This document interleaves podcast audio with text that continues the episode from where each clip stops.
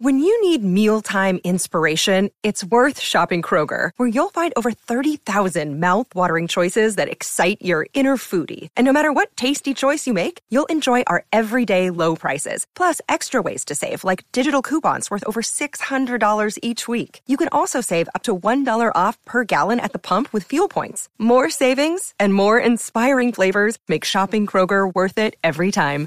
Kroger, fresh for everyone. Fuel restrictions apply.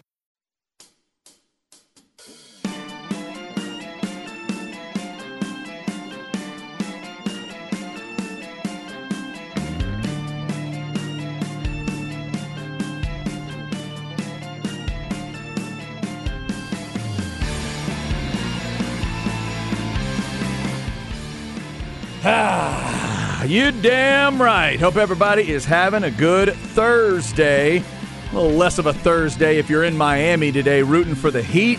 Denver takes a 2 1 series lead in game three last night. There's some other NBA news to get into, big name released. There's NFL news to get into, big name released. And a Cowboys head coach asked about it. We'll get to that more on the return of the House Divided. Also, an update on Texas Longhorn football. That if you're a fan, you're going to want to hear this one. Chad and Zay on a Thursday. I'm Chad Hastings, and he is a Texas Longhorn football fan, among other things. Isaiah Collier. What's up, Zay? What up, Chad? What's poppin'? What's poppin'? Austin, Texas. Happy Thursday, everybody. How you doing? Woo, I'm doing well. There's a lot of good stuff to get into today, but mainly, I'm going to be done with this show today knowing what you think of Face Off. I cannot wait for the movie album swap. I listened to Ludacris's word of mouth, and Zay watched Face Off. I didn't even realize that. We didn't even plan that. We're talking faces and mouths today. Ah, yeah. In the movie album swap. That's at 205. And and for those of you that might think that one of these is a joke and one of these is not, I'm just going to let y'all know one got nominated for a Grammy and one got nominated for an Oscar. I'm just letting you know now. For those of you that might want to dog on the movie Face Off, we'll get to all that. Uh, it is a Thursday, getting closer to Texas baseball in the Super Regionals. That game is, of course, Saturday at 5. Texas at Stanford. Craig Way, as I'm sure you heard on Light the Tower, headed out to Cali to get set up for all of that. Five o'clock start, 4:45 pregame on Saturday. Right now, we're still in a TBA situation for Sunday's game, which has to happen, and then obviously uh, Monday's game if necessary. So just keep it right here. Keep checking TexasSports.com, HornFM.com, all of our social media, and uh, we'll let you know when we hear those updates. All right, Zay, let's start with this NBA game. We'll get to the Texas Longhorn football thing this this segment as well, but Denver made you look smart and made me look smart last night. We both picked them in 5 and they really took control of that game. One of the last things I said yesterday was go get it. Go act like a number 1 seed. That felt like a number 1 seed to me last night. Yeah, it did. And shout out to Mike Malone. He kind of went against the grain with the minutes that he usually gives his superstars, Nikola Jokic and Jamal Murray. Both of those guys clocked in around 44, 45 minutes last night, and it was all needed because both of them put up historic triple doubles. That was one of the most impressive two man games that I've ever seen at this stage of the NBA Finals, and they did exactly what they were supposed to do. Like what I told that when I told y'all yesterday what they should do: get back to the two man game. It don't matter. Jimmy Butler and Bam Adebayo are guarding you. Go at them, mm-hmm. and they will not be able to stop it because Nikola Jokic he's unstoppable, and then once he starts scoring down low then Jamal Murray, it's going to open up his game from those dribble handoff threes to those off the dribble step back jumpers. He was terrific too. And when Jamal Murray, when he starts passing, which a lot of their assists came to one another, just Jamal Murray coming off that pick and roll and Nikola Jokic stopping in that Dylan Disu sweet spot, not going all the way to the rim and knocking down that floater, which Nikola Jokic, I'm just so amazed by his touch. It's ridiculous. Somebody that big – shouldn't have touch like that. Remember Shaq and his free throws. Like somebody that big, those right. size hands and stuff. It's hard to guide that ball. Yeah, it's and, like he it's like he was holding a grapefruit for oh, the rest of us. Yeah, yeah. it's a joke. While well, pun intended, Joker, he's out here just balls barely bouncing around the rim. Jeff Van Gundy points it out every game, and I love that he does it because it's something that is so skilled and so detailed, but people forget about it. Like people just think, oh, it's the NBA. We're used to big men doing this stuff. No, we're not. He made a move last night, Chad. He did like a butter roll, finger roll off of like a closeout play that guards make. One dribble, get to the rim, nice little scoopty scoop layup and I'm just like, dude, this is ridiculous. Then he has another play where he gets the ball at the elbow, mouse of the house. He does a quick spin. He doesn't hook. He's smart. He'll use his elbow as a hook instead of his arm, mm-hmm. which is legal. And you can get away with that just if you don't actually elbow the guy. Right. If you slightly just like smooth it over the hip, you got to get low. He does that better than a lot of people in the association. And then he gets to that nice little floater. And they were killing them in the paint all game long. 60 points in the paint to Miami's 34. And they said, you know what? We really struggled from three point land in game two. Kentavious Caldwell Pope, he wasn't knocking down shots. Michael Porter Jr., Bruce Brown, all those guys that have been knocking down shots all playoffs long. Game two, they weren't doing that. So to avoid all that, we're just going to beat them up inside.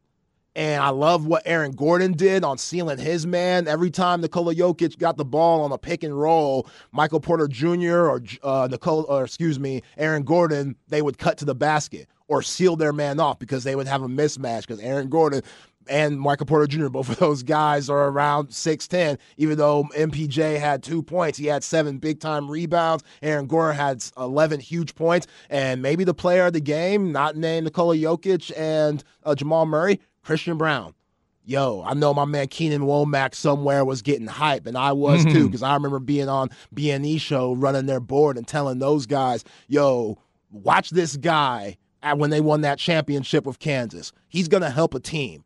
So I don't know who it is, but somebody's gonna get a steal. And I think he got selected around 19th for Denver that was a huge pickup because seven for eight, that big time 15 points only on 19 minutes talking about cutting at the right time when he started putting the ball on the deck, the nasty dunk that he had in the open break where he looked in the crowd and stuff, just momentum shifts. Mm-hmm. Like that's that's a great move by Mike Malone that I thought he didn't make in game two. In game two, you played Kentavious Caldwell Pope, who was trash.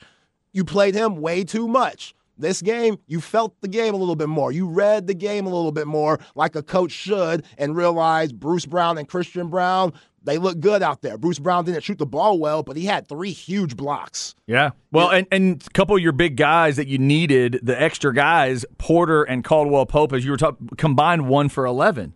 So they're not giving you what you need. Braun was massive, the little tip away and dunk on the other, the finish on the other end. Seven of eight. He missed the three he took, but seven of eight hit the free throw that he got off of an and one, and 15 off the bench was critical. Yeah, it's huge, man. And you look at the Miami Heat, I mean, what the Nuggets did to the Heat is what the Heat did to the Nuggets in game two. We're yep. going to allow Joker to score, and we're going to try to stop everybody else. We're going to allow Jimmy Butler and Bam to score. If Miami's not knocking down threes, Caleb Martin, Duncan Robinson, Kevin Love, Max Strus, they're in trouble. They're a different team. Jimmy does not want to go for 40. I know everybody's been talking about where's Jimmy Butler been. Yeah. Had, he hasn't been the same Jimmy Butler since the Bucks, uh, Knicks, and the Celtics series. What's he doing? I thought that he was the aggressor last night, but that that played into their hands. And in game two, like Mike Malone said, they played really dumb. The Nuggets did really dumb. Mm-hmm. Just elementary mistakes that at this level you can't make, like talking on defense that that should you should not have miscommunication on defensive assignments on simple pin down screens. In the NBA, that should never happen. They probably had about 10 of those. I want to say Mike Malone like broke down the film and pointed out 16 mistakes they had defensively. And all of that changed in game three. They stuck to their man. They stayed disciplined. They weren't biting on pump fakes and stuff. They realized that, oh, Duncan Robinson, he might put it on the floor every once in a while, but I'm going to be locked in. And every time he goes off the screen, I'm going to be in that hip pocket. Mm-hmm. Christian Braun was really good at that. I saw Michael Porter Jr. at times. He was really good at that. And as good as Bam Adebayo's been and Jimmy Butler, as good as he was, if the Heat aren't making three point shots, they're in trouble, especially with a team this superior in the Denver Nuggets. Thirty-one percent from the from the three-point line uh, were the Heat last night. So three layers of history from last night's game. This is wild stuff. Zay mentioned the unique triple doubles for Jokic and Murray. So Joker had 32, 20, and 21 and 10. He is the first player to have a 30 and 20 triple double in a finals game. That's part one. Part two is Murray. Murray had 10 assists last night, meaning he's had 10 assists in all three games in this series. First player ever to have 10 assists in the first three finals games he ever plays. That's part two. Part three, they each had, so 32, 21, and 10. Murray has 34, 10, and 10. Zay, that is the first time two teammates have had a 30 point triple double ever. Regular season, playoffs, finals, ever in an NBA game played on planet Earth. That's stupid. That's incredible. That's stupid. Again, back to those two guys, but think of every great duo you love Oh. that none of them ever did it, and these two guys just did. Go all the way back, even though Red Auerbach was cheating his ass off. Go all the way back to Cousy and you know Bill Russell, Sure. Jerry West, Wilt Chamberlain. They weren't doing anything. Havlicek and somebody. Havlicek and Right. somebody. Magic and anybody. You know what I'm saying? It's nuts. And they're, crazy. They're breaking records. They're making it look easy. And I know Jamal Murray, he took it upon himself as, hey, I missed that big shot that could have taken us into overtime and maybe won us the game in game two. And he came out. And he, as good as defender Jimmy Butler was, they had to switch the matchup because they were eating those guys alive, and Jimmy Butler was probably getting tired out Right. because 'Cause- they probably didn't know. They probably didn't realize. Oh, these guys are just going to go two man game every single time they get Yeah. the ball. And this by- is a lot. And by the end, Zay, I think it was 0 for 2 for Jimmy Butler in the fourth quarter. You could see his gas tank emptying out in that third quarter. By the time he got to the fourth quarter, there was very little left for him to really make a push. Oh, I saw a lot of tired guys out there. Jamal Murray at times defensively, he wasn't getting out to his man. I was like, oh, I know that drives Mike Malone crazy. Yeah. So there's a lot of tired guys at this point in the season. It's been a long 82 game season. Going through those three rounds is tough. It's not like back in the day where it was a best of five. I, we were watching the you know uh, 2001 Philadelphia special, and they talked about that first round against Indiana, and I was like, best of five. Oh yeah, they did do that. That extra game, it definitely means something and adds to your durability. But uh, like I've been saying this whole playoffs, it exposes you no matter what. From your coaching strategy, philosophy, where your coach can make changes within the game and play chess, make chess moves out there, to your players being durable, being disciplined enough, understanding that you got to take care of your bodies in the off season because once this time comes, you don't know how you're going to feel, especially the guys have never done it before. Mm-hmm. That's why the Christian Braun thing is so impressive. Like, this dude was literally just in Lawrence, Kansas a year ago today, basically. Well, he's Right. probably prepping for the draft, but a year ago he was playing for Bill Self. And that's a big reason why he's producing like this because he played for played for arguably the best coach in college basketball at this moment. Mm-hmm. And he played in national championship games and it's Kansas. Like he ain't afraid of this moment at all. And he showed that. I thought it was a good move to stick with him. And I think Miami, I think they're in trouble because now Denver's not going to stop doing what they're doing. All you could say is now we're going to have to let them shoot threes now. Now we're going to have to double Joker and double Jamal Murray and pray that Michael Porter Jr., Kentavious Caldwell Pope, Bruce Brown don't make the threes that they've been making all playoffs long. Yeah, and then you got to make a ton of them. Yeah. You got to be like Boston want, wants to be. Just make a ton. Shoot 40 of them and make a lot. Yeah, and that's the strategy thing. We were literally just talking about the opposite last time mm-hmm. and about how good of a, you know, game plan it was just letting Joker eat and stopping everybody else.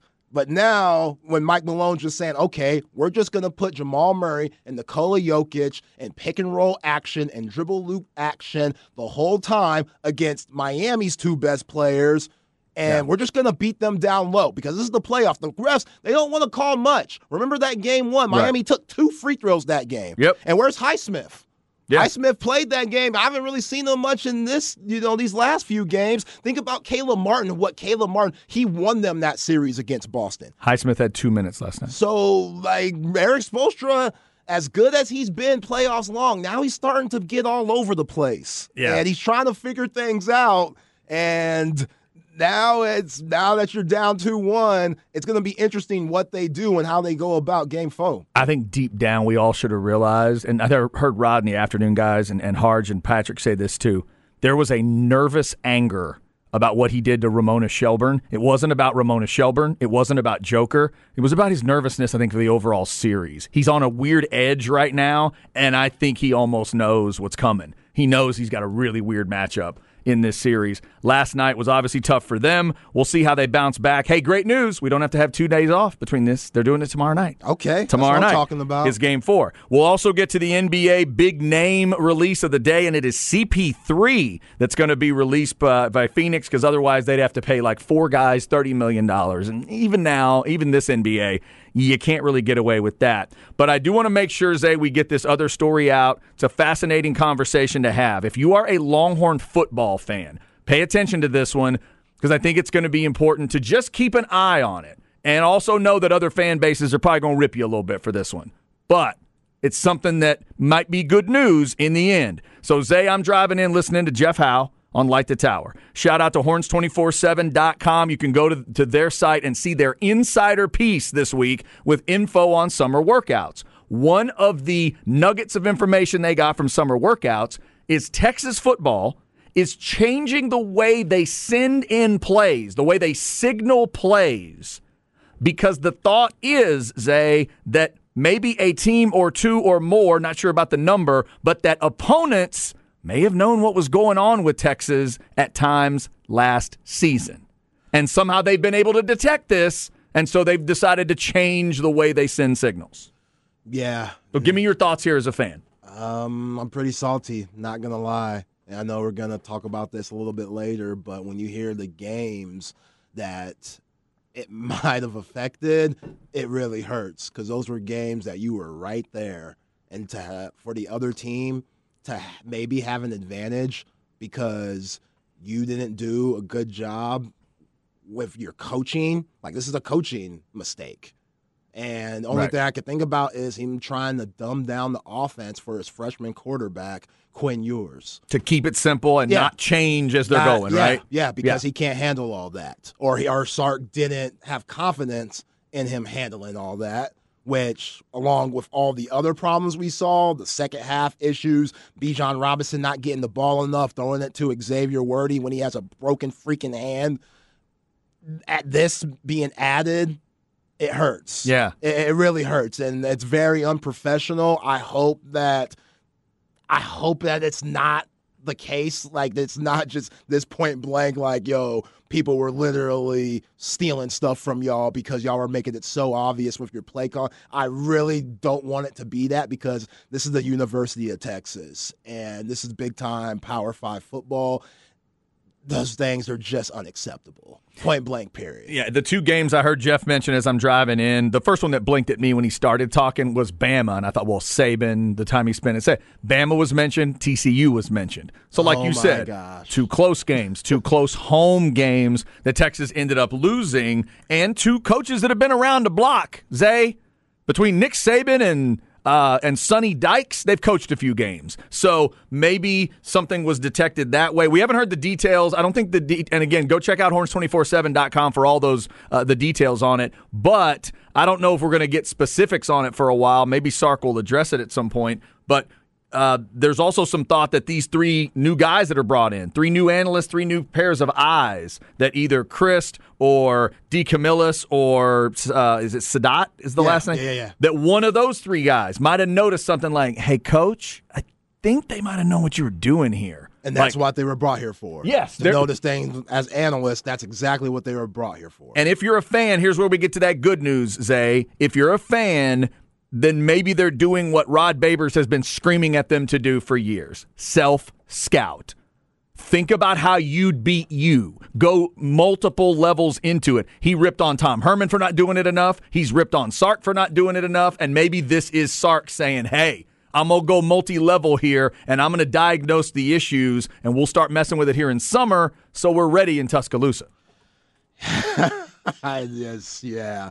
To know that it's Bama and TCU, like that, that stings a lot. Because again, you were right there from Bryce Young, almost safety to almost sacking him, Ryan Watts to the TCU game where Kendre Miller, if he didn't have that long ass run and a couple of mishaps with Anthony Cook as a safety and just bad communication with the corner, like what would have happened. Yeah. And the fact that you couldn't move the ball really, especially in that TCU game, knowing what we know now, I just it, it can't happen. No, it can't happen. It's tough. Now, it's also fair to say that if you, if the officials could have figured out that play in the end zone with Bryce Young, or if Watts just makes a tackle, it doesn't matter. You're right. Right, Th- that's true too. But it's all close. And let's go back to that stat that I keep ta- telling everybody about: four and ten in one score games at Texas. This addresses that problem. This is getting you to that problem. This is Sark saying, well, wait a minute. In games that are that close, why are we coming up short? Why are we getting, why is it not working for us in the second half? And maybe there's a third party, or he's seeing it too, saying, wait, wait a minute. It's because they might have known, or part of it, not all of it, but a big part of it might be wait, they kind of knew what was coming. They knew our rhythm. We got to figure out how to change that. Well, as think about this too, which I completely agree with with you. Kelvin Banks was also a freshman, and he had one of the best seasons that we've seen Mm-hmm. from that blindside tackle. And think about all of the big time edge rushing first round picks that he dominated this year, but there has to be reasons why, and you have to give him some help as a freshman and make life easier for him. So think about just even though he was so good, were they dumbing down terminology?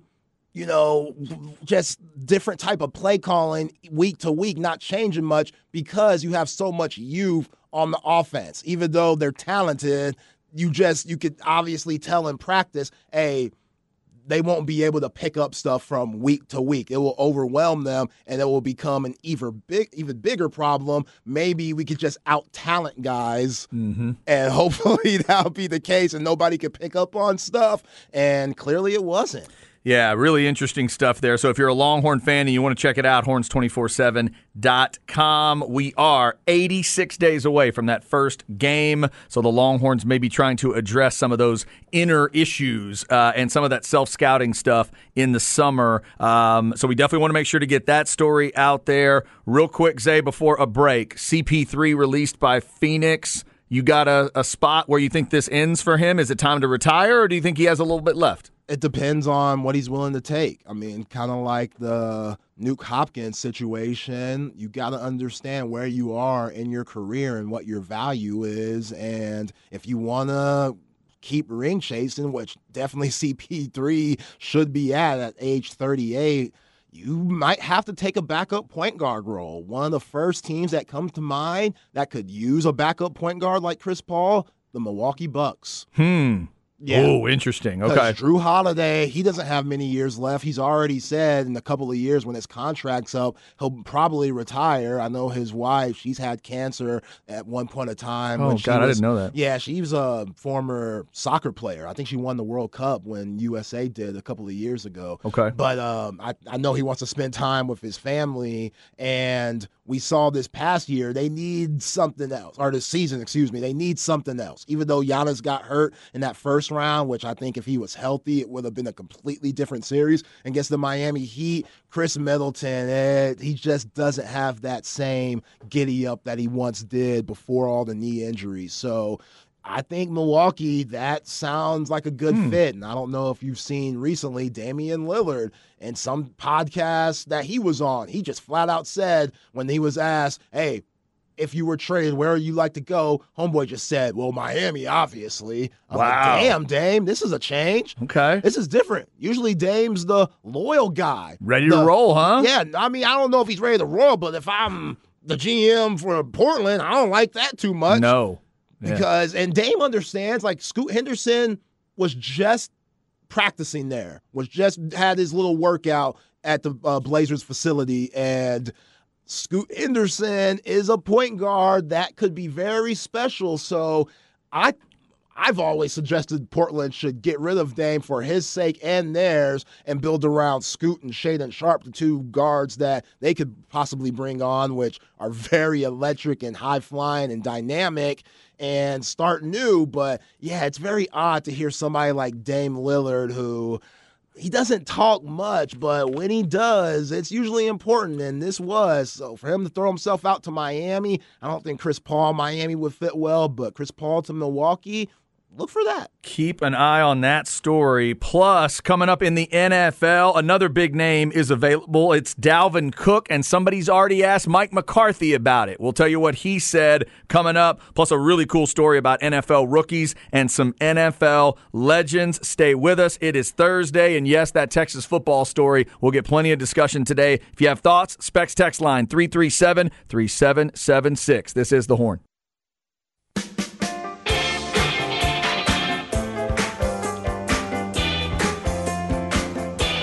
Chad and Zay.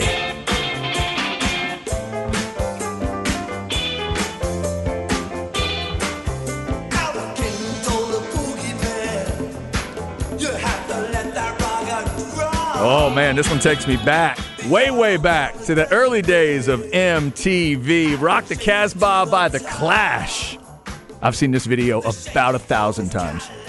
I mean, it was on all the time at the beginning. It's a pretty good tune. Yeah? Into the Clash at all? Heard any Clash stuff? No, this is it.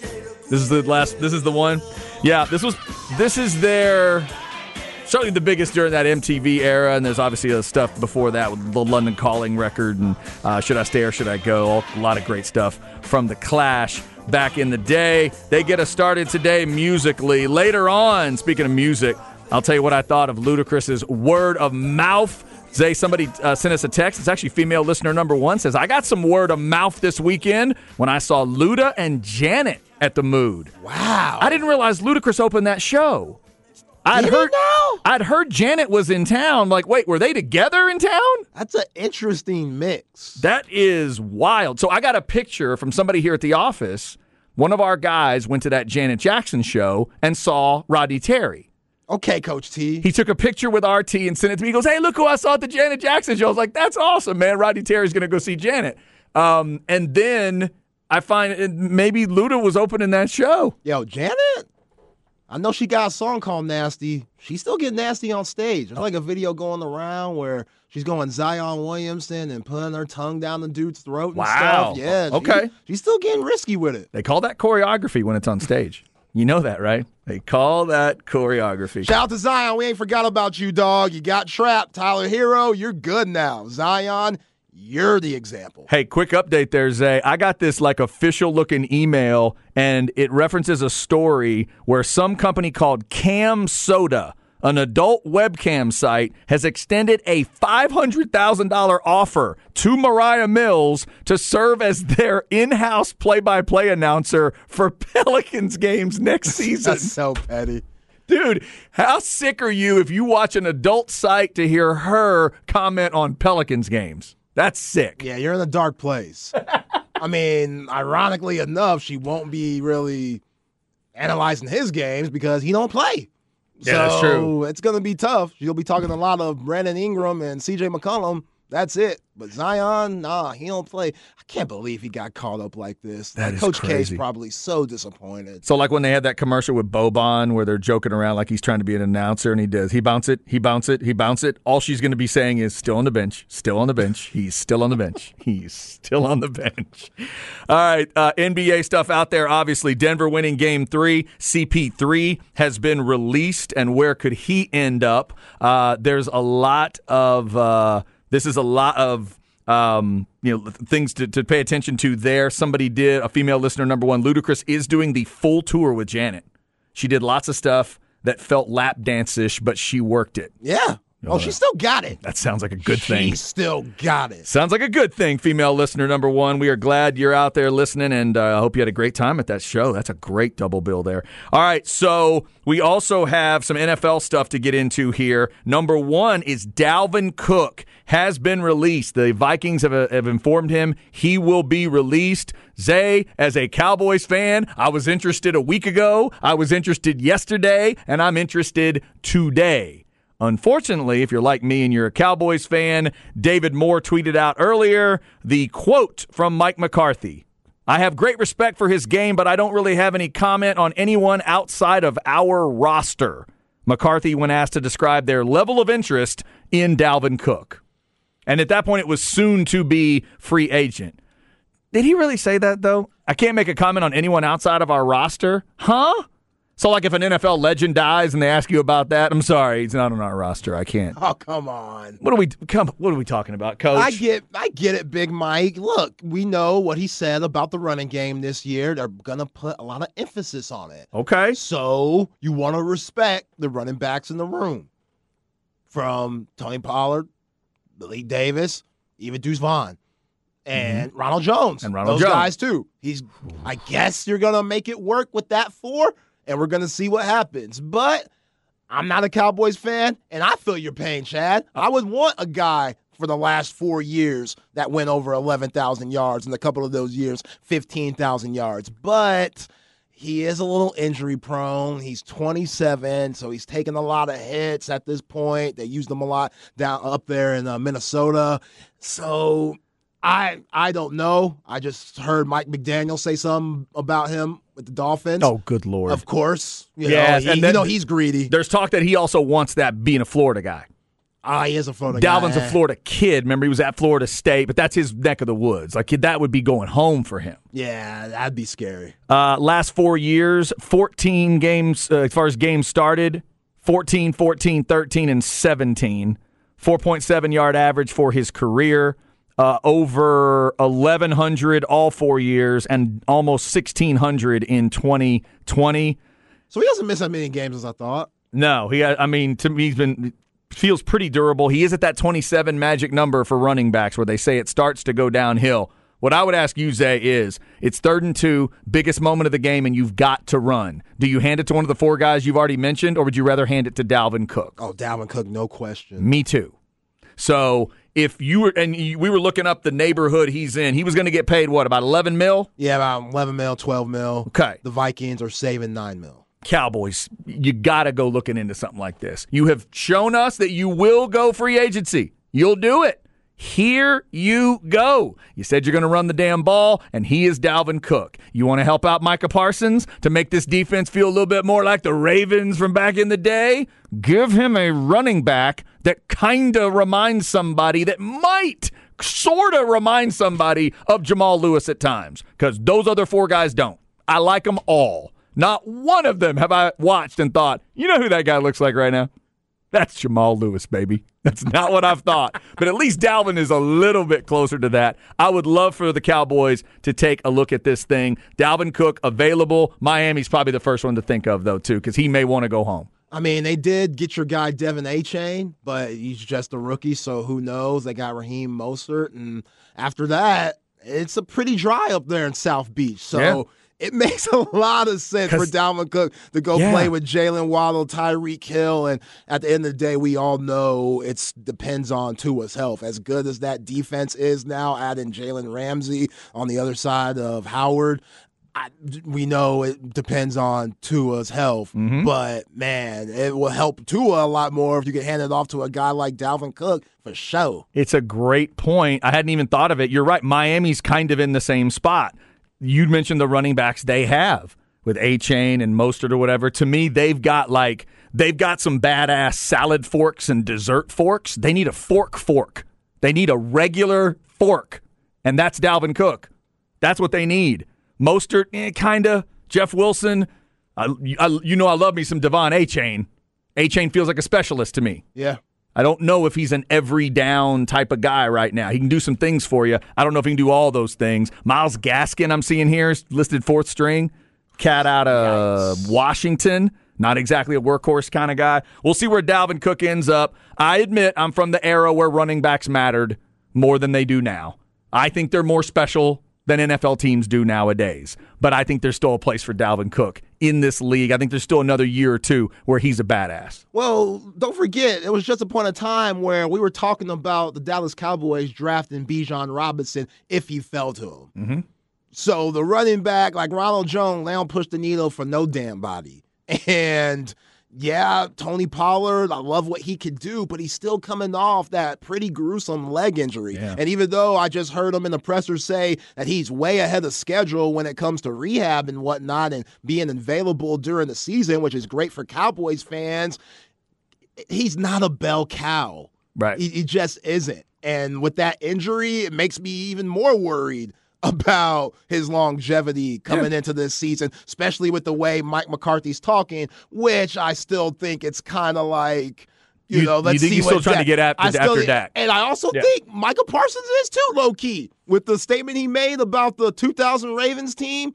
And right. whether people think, whatever you think of Trent Dilfer or not, I think Micah Parsons is letting know. Because if I'm Dak Prescott, I'm taking offense to that. You think he's saying to Dak Prescott, dude, I just said all you have to do is be Trent Dilfer. Did you pay attention? Did you hear what I just said? that must hurt. That uh, must hurt that, a little bit. If you're Dak Prescott, I know he's very confident in himself. Why wouldn't you be offended by that? That's got to sting a little bit. You're right. You're right. If Mike McCarthy had said, we're going to make this offense work around Dak Prescott and we're going to get up and down the field, then I wouldn't be on him to check out Dalvin Cook. But set, saying what he said about the running game, I would take a look. Dalvin Cook out there today, so keep uh, keep an eye on that. Also, Chad, what Dak just said in the presser, he said this new offense is – a lot of what our old offense was with a mix of the West Coast offense. Mm-hmm. They're calling it the Texas Coast Texas Coast offense. Yeah, yeah. yeah. Shout out to Bill Walsh. We'll see. We shall. We shall see.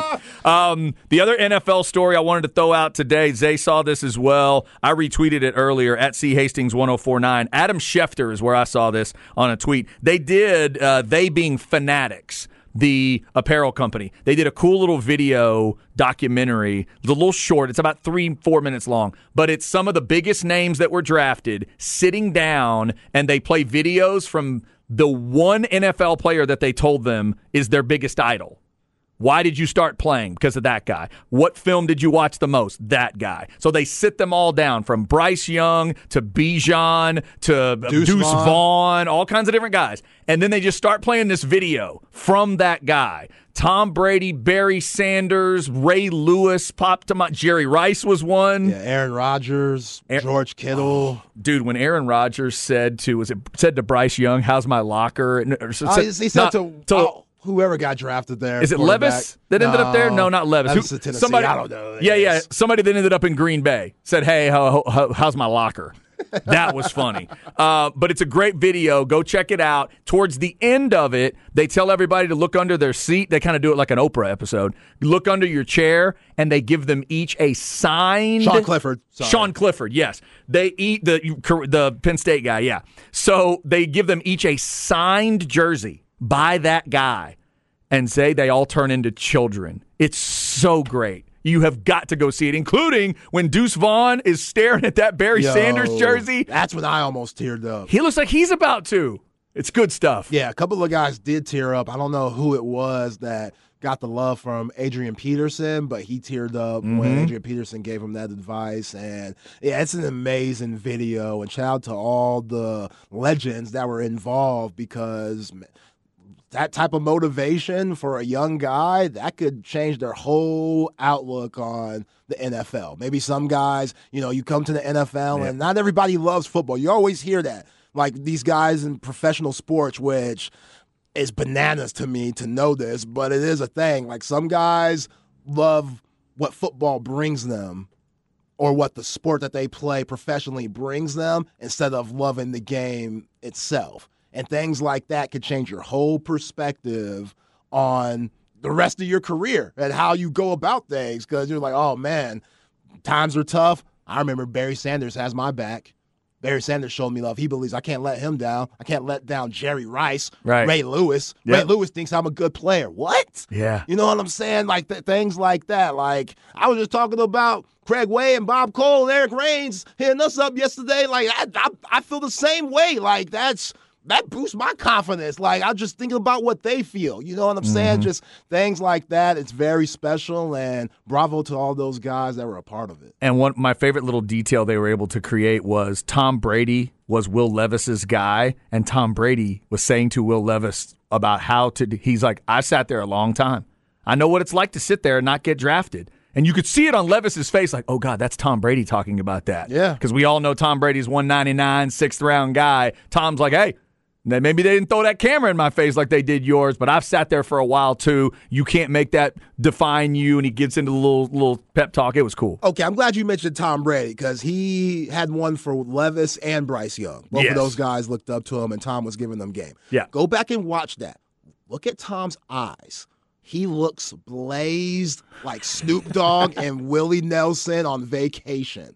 He looks high out of his mother loving mind. It Like is Snoop hanging with. Andy oh, Samberg it's- on the beach? Yo, I was like, Thomas, I retirement's treating you good. I know that Vegas weed is legal, but damn. Oh, that's funny. That Like, is he funny. looked very relaxed. He looked like he was enjoying life. Like the Gisele thing ain't bothering him. Life is good. He just got, you know, ownership in the Raiders. Life is good. I'm gonna twist me some tree and light up this Philly. that is funny. Uh, if you want to go check that video out, it's called The Locker Room if you want to do a search that way. Coming up at 105, Texas football fans will dig further into this story. The idea that Texas is changing the way they send in their signals because they feel like some opponents last year knew what the signals meant. We'll get into all of that. Up next in the crap bag, what I had wrong about Ross Bjork and the House Divided, plus a massive name that might be coming to town soon. This is The Horn.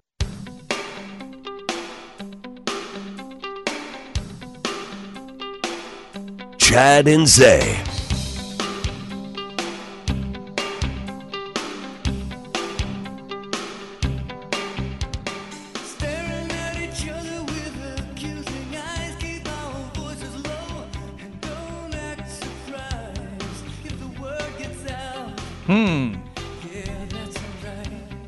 I do not recognize that voice.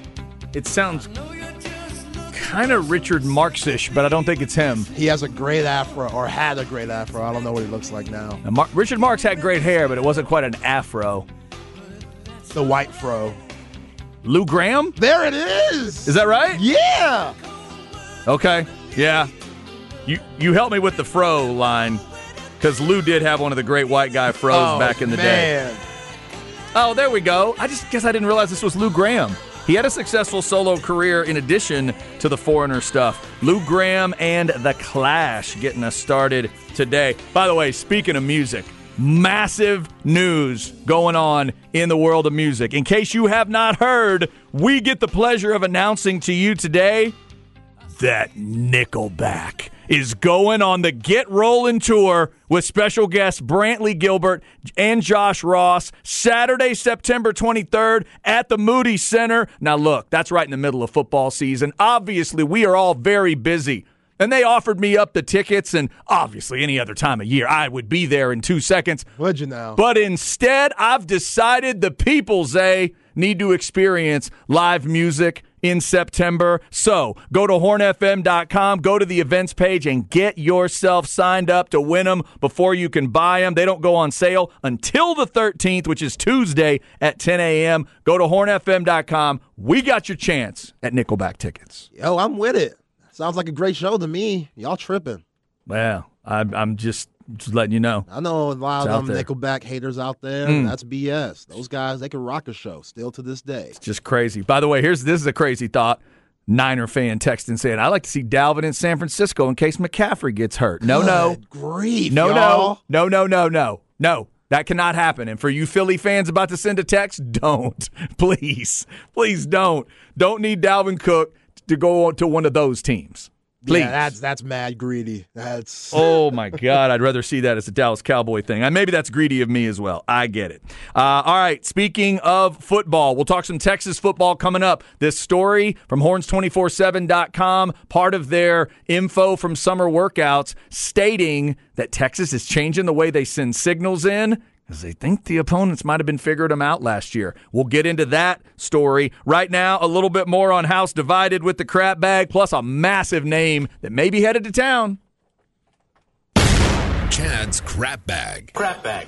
If you need an easy way to remember it, just think of a bag of crap. All right, uh, it's brought to you by AV Consultations. 255 8678 or go to avconsultations.com. So I had one thing wrong, and then I think a lot of other people had something wrong yesterday. Let's clarify. I had not been able until last night, really, to find a direct quote from Ross Bjork saying the game will be played in College Station. I just kept reading these things where I'm like, well, he's saying he'd like it to be. He's saying they've expressed that to the SEC, but I haven't really heard him say, but it is out there. He said to the Houston Chronicle at one point along the way, quote, and it will be played at Kyle Field.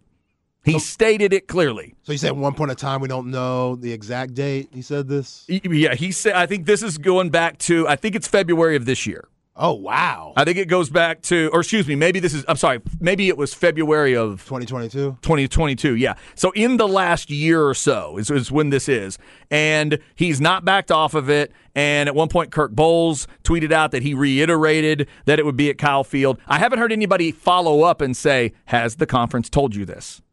And had that answer. Uh, they asked Greg Sankey directly, and he said, You'll find out on the 14th. That's all he would say. So when Billy Liucci yesterday gets go when he's on Finebaum and he says Ross Bjork has drawn a line in the sand, he believes it'll be in College Station. That is true. I think what what got weird yesterday. Look, I understand a lot of you Longhorn fans love to make fun of Billy Liucci and Texags. I've known Billy a long, long time. I feel like I'm perfectly balanced in this discussion because I can talk to Billy Liucci and Jeff Ketchum, and I think they'll both talk to me. So those seem to be two guys everybody just loves to hate for a bunch of weird reasons. But in the case of Billy, go back and listen to what he said. He said he drew he, that Bjork drew a line in the sand and that he thought the game would be played. But then the, the headline was that Billy said it was a lock. No, he didn't. Billy Liucci, and credit to you, Zay. You said you told me to listen to you. Like, go listen to that. I don't think Liucci says it that clearly.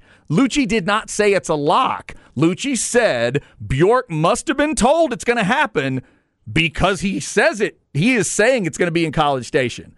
And then Finebaum, everybody's talking about, well, Finebaum really called Liucci out. No, he didn't. He asked him to clarify, and he's like, hey, why do Aggies feel that way? And he said, "Is it because they didn't think this was going to happen, and they kind of and they kind of feel like it's a favor? Maybe not entitlement, but well, that they are entitled to a favor Yeah, entitled to a favor. because yeah. because of what happened to them. like we got screwed over. We thought coming to the SEC, it was just going to be us, the only Texas team Right. in the Southeastern Conference. Y'all lied to us. Yeah, to a lot of Aggies that mattered. And then the so the idea would be that you go ahead and start it in College Station to kind of give them a little something on the front end here, um, you know, of it. So that I think just again, I'm not, I'm not saying Billy won't do something that you can make fun of. I've made fun of Billy over the years. I'll tell you when I think he's wrong, but I don't think he directly predicted that. But Bjork is. Let's be clear. The AD at A&M is saying that game's going to be played at College Station. And all Chris Del Conte will say is, I don't know, that's kind of internet stuff. I haven't even heard anything for sure. so he's kind of keeping it cool. We will see. For the record, I if if I'm the SEC, I would start in College Station. I'd start where you finished, and because of the way things happened with A and M and the weird communication that was done, I would start it there. Also, Zay, because there's not a lot coming from the Longhorn side that really cares either way. There's really not. Yeah, I just want the game to happen. This is an opportunity, and and the the best part for everybody is both sides want it. Listen to the rhetoric that's out there. We want to play them every year. We want nine conference games because it gets us more rotation. It gets us better matchups. It gets us more SEC matchups. Those they're all checking boxes for that. Del Conte and Bjork are saying all the right stuff for all of that. I agree with them. And the nine conference games is the much easier way to get this game every year. Otherwise, you're going to have to you're going to have to f- sort of fix the schedule if you go eight conference games to get it to happen every year. It would have to go into a rotation or you'd have to, again, kind of fudge the numbers a little bit. So they all want it. It's a matter of where. I'll be honest, I truly don't care. I can make an argument for, for each. Again, for the sake of sort of what has happened, I might lean College Station. I could make the argument for Austin. We find out next Wednesday night. I am so excited to find out officially that it's back and find out where so we can all start thinking about it. Yeah, as long as the game's back, I don't give a damn. At the end of the day, if y'all feel entitled that y'all have to have it at Kyle Field, well, beat y'all's ass there. That's how I feel about it. Well, and the and other- it would be even more beautiful to know how y'all wanted it there, and for us to roll up and get the dub. I mean- that that'd be so sweet. That was another angle I thought of today. The home team is going to have a ton of pressure in that first game. Yeah. Whichever way it goes, that home team will have the pressure of, okay, really? New member of the SEC? Let's see it, Texas. We're going to throw our logo on the field. Let's see if you can measure up. Or it's, hey, you've been here for a decade plus now. You're an SEC team. They're not. They've been an SEC team for 10 minutes. Can you handle it?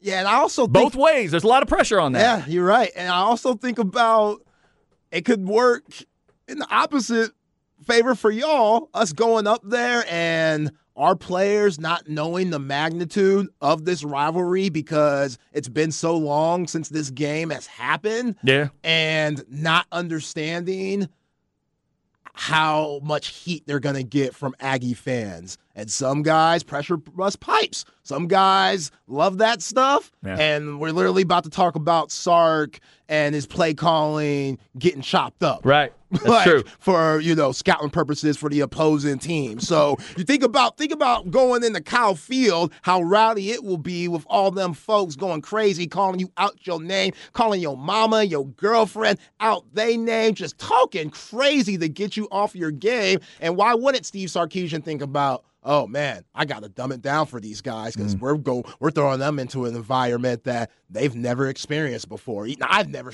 experienced before. My first time coaching in it. First off, uh, I don't know what you mean about the atmosphere. It's always been very civil. Oh, yeah. in College Station. Yeah, y'all don't do weird stuff before the game or anything. And secondly, on Friday nights. And secondly, Sark definitely needs to make sure he gets this play calling thing figured out by 24 because you know Jimbo likes to wear those reading glasses. It helps him see even further. he can see even farther across the field.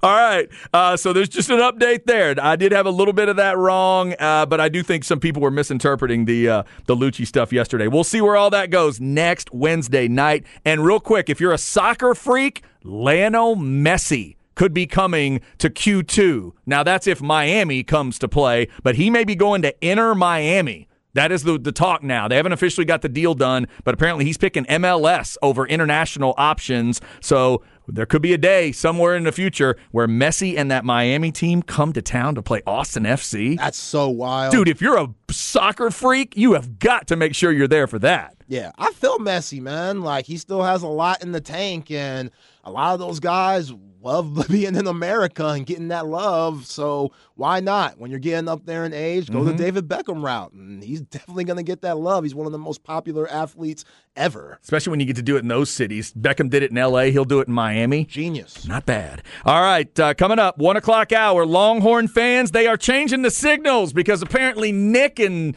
Dykes and others knew what the signals meant. We'll talk about it on the horn.